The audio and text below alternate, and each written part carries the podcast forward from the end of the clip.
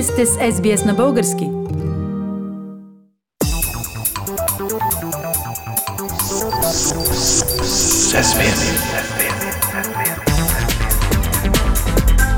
Акценти на седмицата. Пламен, на закрито заседание в сряда тази седмица правителството прие и представи пред парламента позиция за напрежението около очакваната руска агресия към Украина. Какво е известно от тази позиция?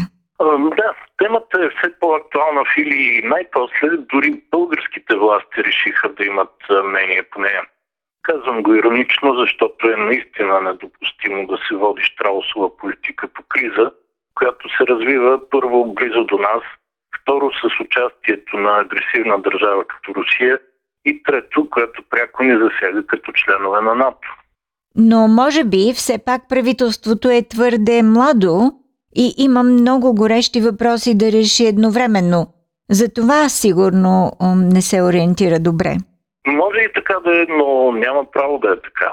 Тук по-скоро работи обаче друг рефлекс. И иронията ми не е само към сегашния кабинет. Страхливо и дволично се държат всички след промените, независимо от политическия цвят на управлението. Картината е особено грозна след влизането ни в НАТО през 2004 защото всички управляващи сякаш продължават да живеят на някаква неутрална планета. Щом гласуваме в Брюксел нещо, което засяга руснаците, веднага обясняваме на Кремъл, че някой в НАТО едва ли не ни е насилил. Или пък направо дори ги компенсираме с газопровод, поредно отваряне на АЕЦ Белене, такива неща. Добре, Пламен, тази политика не идва ли още от цар Борис, който измисли формулата винаги с Германия, никога против Русия? Вероятно, сина му Симеон я повтаряше тая формула като висша мъдрост, но доколко снишаването е ефективно. От една страна ние сме членове на най-силния отбранителен алианс в света, а от друга Русия се върна към най-агресивните си имперски времена. Тя ни гледа и като враг, защото сме член на НАТО, и като бивша колония. И се държи съответно. Само преди дни, въпреки снишаването, инициирано от президента Радев и реализирано реално от военния министр Стефан Янев, Руското външно министерство безцеремонно поиска НАТО да напусне България и Румъния. Тоест Москва пет пари не дава за българския суверенитет. На този фон не разбирам защо правителството излиза с позиция, която е нищо друго, освен пореден израз на безсилие или нежелание нещата да се назовават с истинските имена и реакцията да съответства на заплахата. Пламен, като казваш, че не разбираш правителствената позиция, това е съвсем фигуративно, нали? Да, Фили, ще стигнем до там, но нека първо да видим какво съдържа българската позиция, доколкото изобщо това стана ясно. Само да напомня, нейн автор е военния министр Стефан Янев, който всъщност изразява позицията на президента Румен Радев.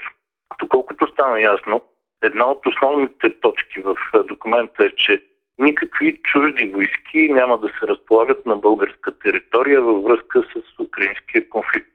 И защо тези думи са проблем според теб? Защото са лъжа поне по две линии. Казаното всъщност означава, че в България няма да се разполагат допълнителни сили на НАТО. А според статута, който сме приели, войските на Алианса не се считат за чужди за държавите членки и решенията за общата отбрана се взимат от общото военно командване в Брюксел, не от военния министр в София.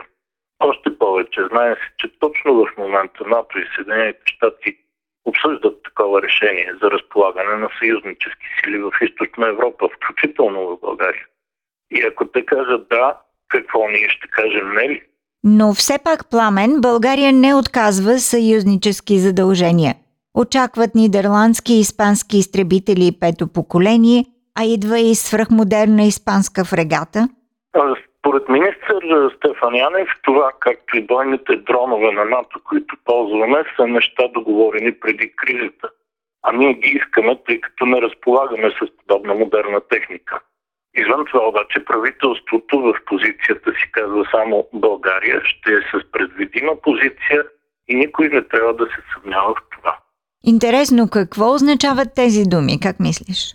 Означават, Фили, че това е заклинание, не политическа позиция. българското управление премълчава наистина важните неща, които би трябвало да съдържа един такъв документ. Например, от него трябва да стане ясно кой е агресора и кой е потърпевшия. Е, не казва правителството също, че освен Украина, Русия атакува Европейския съюз и НАТО, включително България.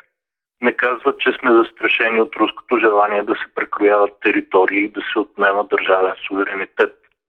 Не казва как да противодействаме на руските хибридни атаки, например през медиите. Нищо от това.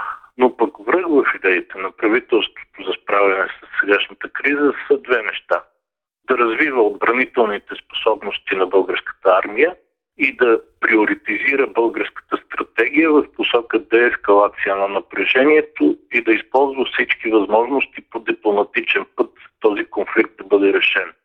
Цитирам. Пламен, тази позиция звучи добре. Звучи, но всъщност е само поредното заклинание. Първо, преструктурирането и модернизацията на българската армия е дългосрочен ангажмент – който няма да ни помогне в конкретната опасна ситуация. И второ, дори децата знаят, че България няма никакви инструменти да влияе по дипломатически път за разрешаването на конфликт, в който играят Съединените щати, Русия и НАТО. Всъщност ние никога не сме имали капка реално влияние върху руската политика по какъвто и да било начин, в каквато и да е посока. Така че всичко това са празни приказки. Ето защо, Фили, смятам, че докато не излезе от наведената си позиция, не се изправи и не заяви ясно интересите и мнението си по темите, свързани с Русия, България всъщност никога няма да има статут на истинска независима държава. Политически акценти на седмицата с Пламен Асенов. Харесайте, споделете, коментирайте. Следете SBS на български във Facebook.